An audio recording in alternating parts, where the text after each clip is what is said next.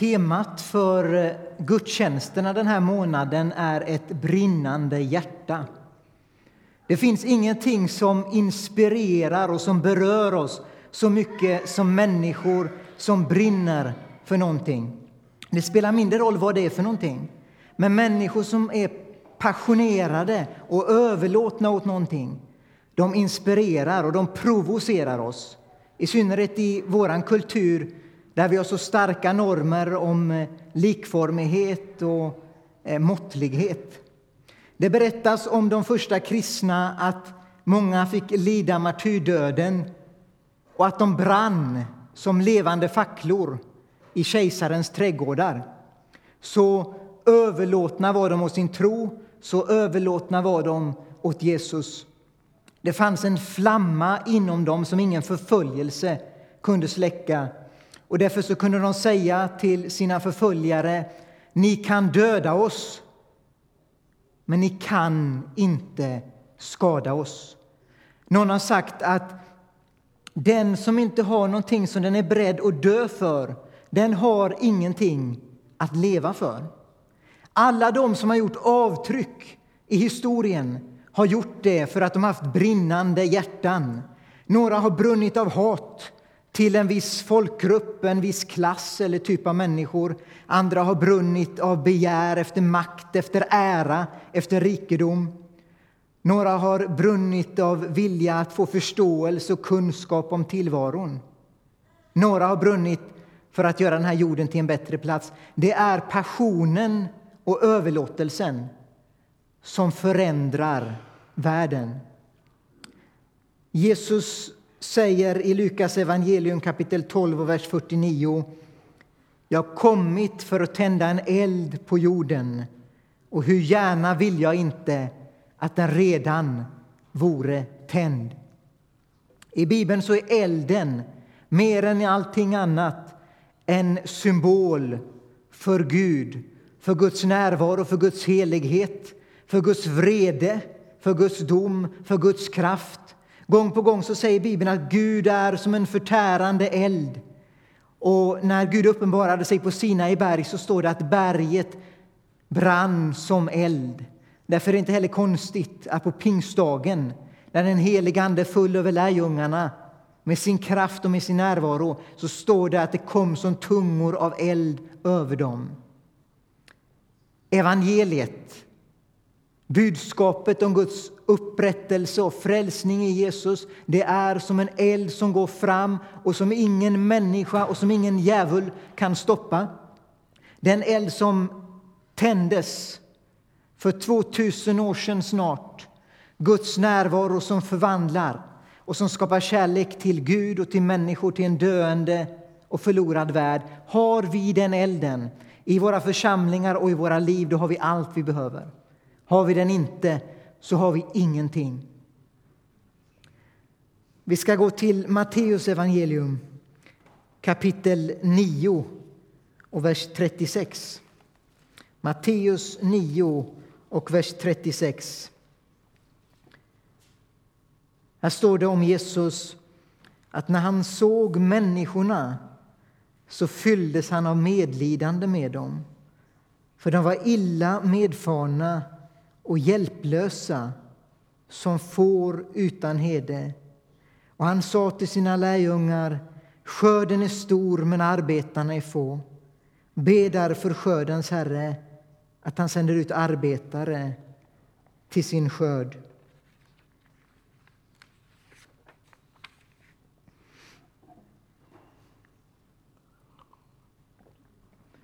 Gång på gång i evangelierna så ser vi hur Jesu hjärta rörs när han ser människorna, när han möter dem, människoskarorna och individerna.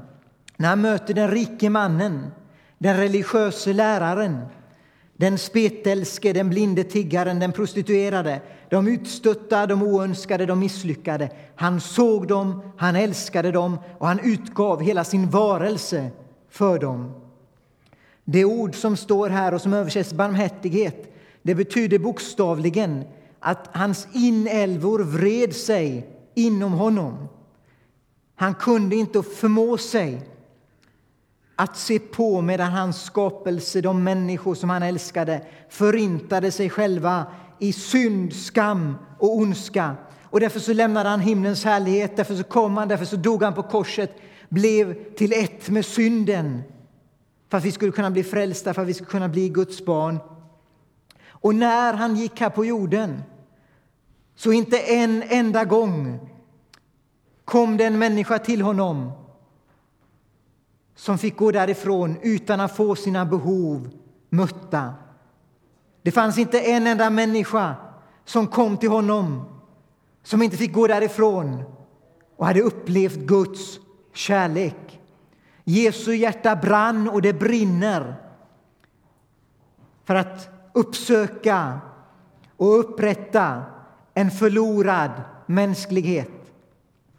Människor som har gått vilse, som är slagna och sårade och som har gått vilse, som får långt bort från sitt hem, sitt rätta hem och från sin hede.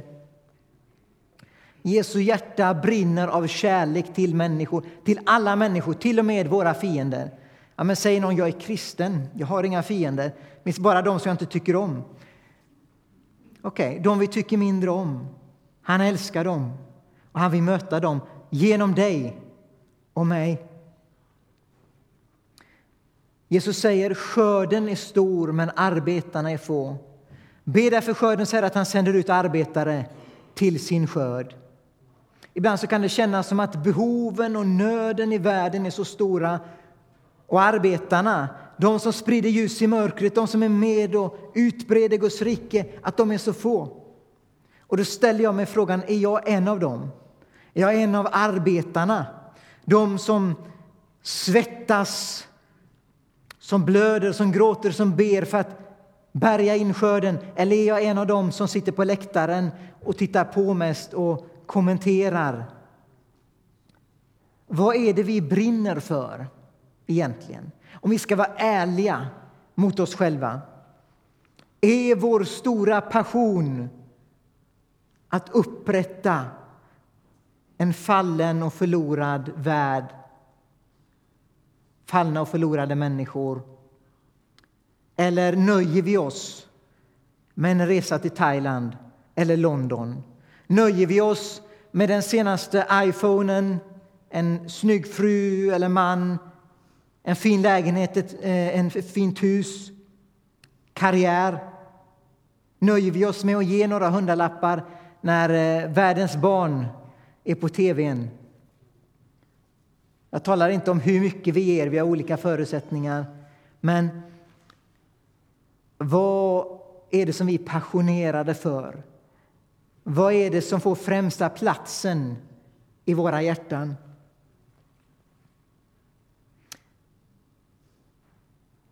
Har vi plats för de hemlösa? Har vi plats för tiggaren på gatan? Har vi plats för flyktingen? Har vi plats för människor på andra sidan jorden? Blöder våra hjärtan för det som Guds hjärta blöder för? Jag har suttit med tjejer som har, tonårstjejer som har blivit utsatta för trafficking, som blir kidnappade och sålda till bordeller där de har blivit torterade och utsatta för den mest fruktansvärda förnedring där de har blivit våldtagna 60 70 gånger på en natt och som sedan har fött barn med sina våldtäktsmän. Och jag har sett friden och glädjen som de har därför att de har lärt känna Jesus och fått sina liv förvandlade. Såren finns kvar fortfarande. Tyvärr så gör de ofta det. Men de har en framtid och ett hopp.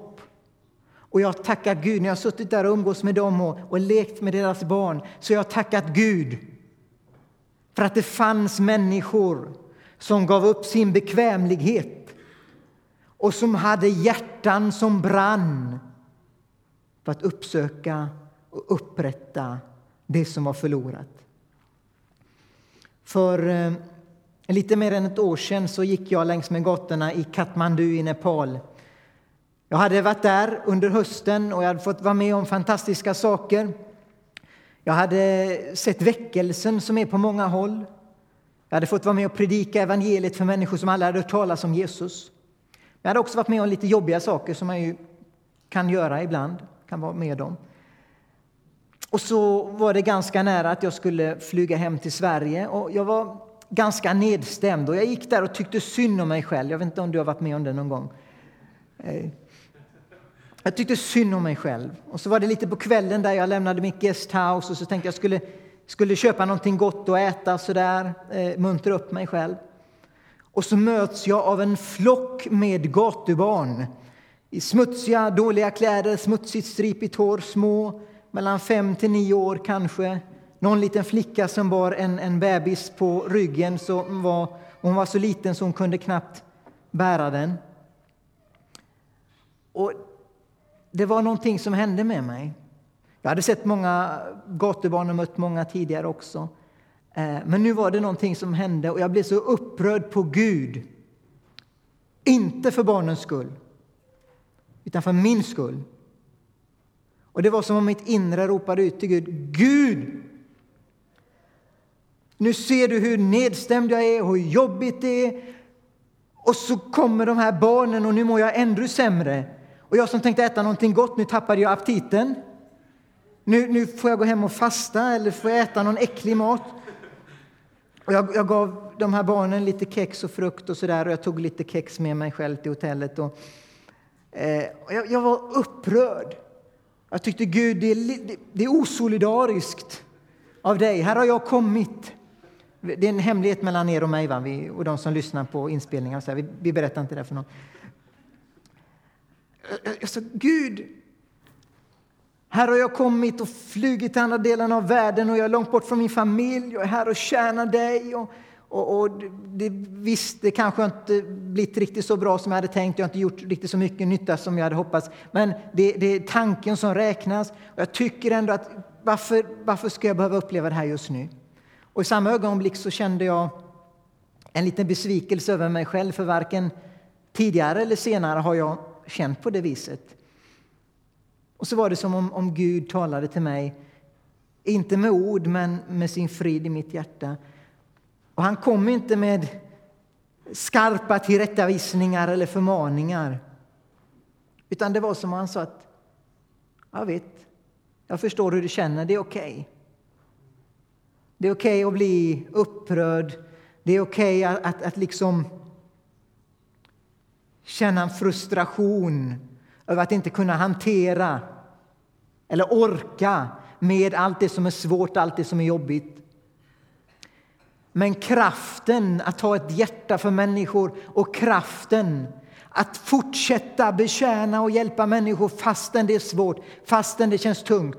Den kommer inte från dig, utan den kommer från mig. Jag kommer att vara med dig och det är jag som vill hjälpa dig att ha ett hjärta för människor, att orka betjäna.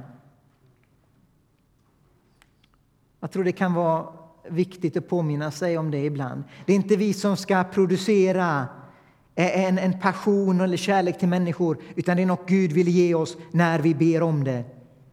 Och när vi tar steg, sakta, sakta, så kommer den där kärleken som Gud lägger ner i våra hjärtan att växa.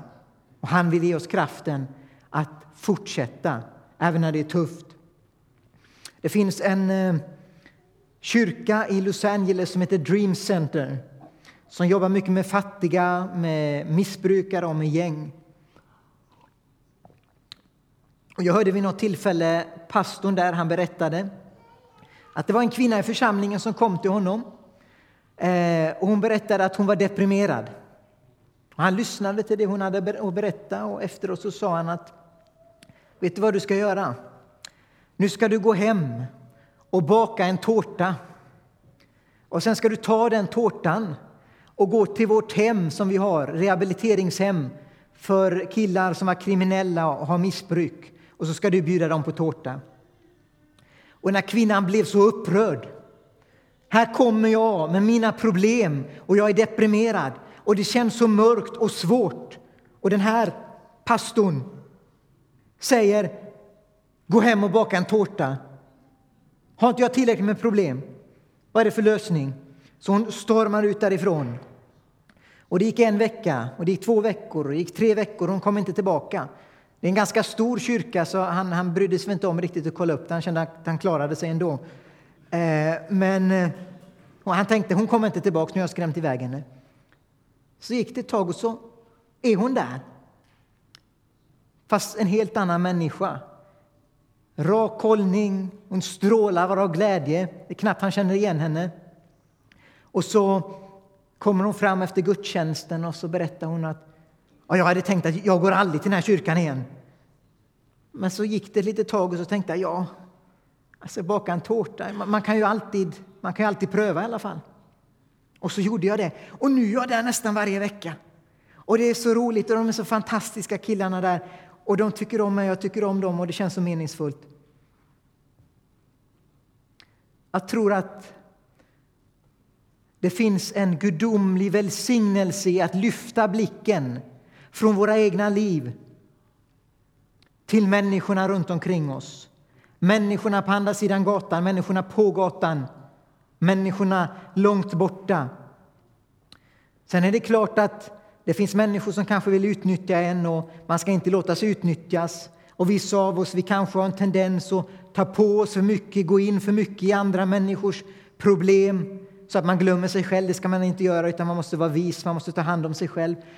Men när vi lever i en kultur som är så präglad av egoism, där vi hela tiden matas med att det handlar om mig, om vad jag känner, eh, om min tillfredsställelse, då tror jag att vi behöver påminna oss om vikten av att se människorna omkring oss.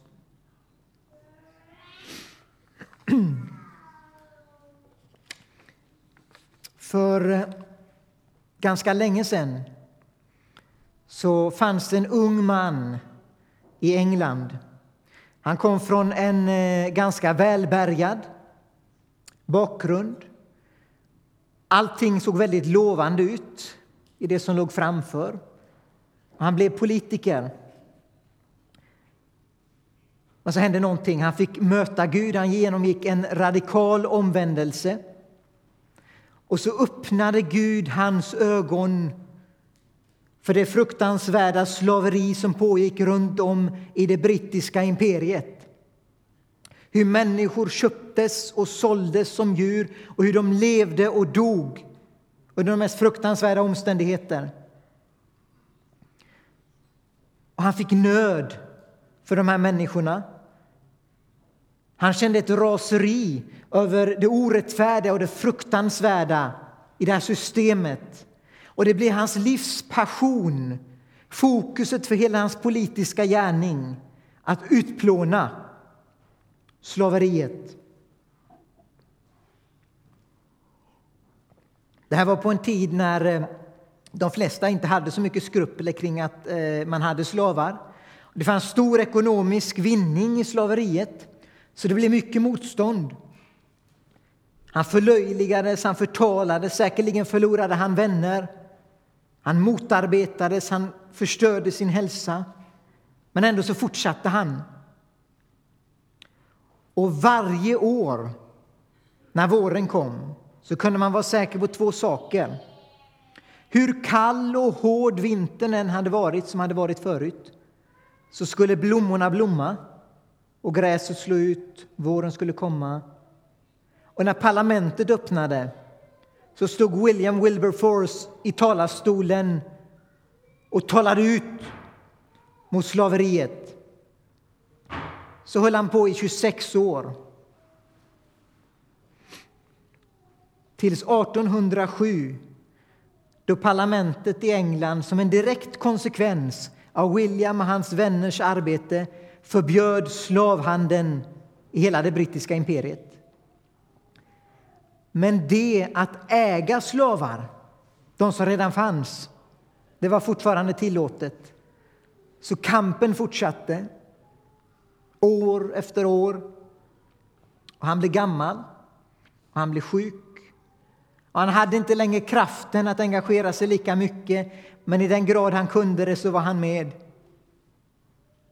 Och så 1833, när Wilberforce var 73 år gammal, så kommer nyheterna att nu kommer det en lag i hela det engelska riket som ska förbjuda allt slaveri. Tre dagar senare så somnade han in och förflyttade till Gud. Det tog ett helt liv med motgångar, med bruten hälsa med hopplöshet och lidande många gånger med vänner som sviker och människor som inte förstår. Som en direkt konsekvens av hans överlåtelse, av hans passion, av Guds eld som brann i hans hjärta så räknar man med att nästan två miljoner människor runt om i världen fick sin frihet. Ofta säger människor det finns så mycket lidande, det finns så mycket ondska i världen så det lilla goda vi gör det är som, det är som en droppe i havet. Och det är sant. Men det är också sant att droppen, droppen urholkar klippan. Vi ska be tillsammans. Och eh, ingen tittar på någon annan. Och jag tänker, om du finns här som känner att jag har haft en gång ett brinnande hjärta, ett hjärta som brann för människor, för de förlorade, de som inte kände Jesus, människor som var i nöd, men sen av olika anledningar, av omständigheter, kanske vardagen, så är det som den där lågan inom mig, att den har blivit mattare och mattare. Och nu är det bara, ja det är nästan ingenting alls. Om du finns här, om du finns här som känner att jag aldrig riktigt får tag på det där, det där brinnande hjärtat, passionen för att ge ut mitt liv i Jesu efterföljd, för att Gud ska få ära och för att människor ska få sina liv förvandlade. Men jag skulle vilja ha det. Jag skulle vilja att du bara räcker din hand Ska, vi ska inte genera dig på något sätt, ingen kollar på någon annan. Men räck din hand inför Gud, som en bön inför Gud. Och så ska vi be tillsammans. Det är flera som räcker sina händer här. Är det någon mer?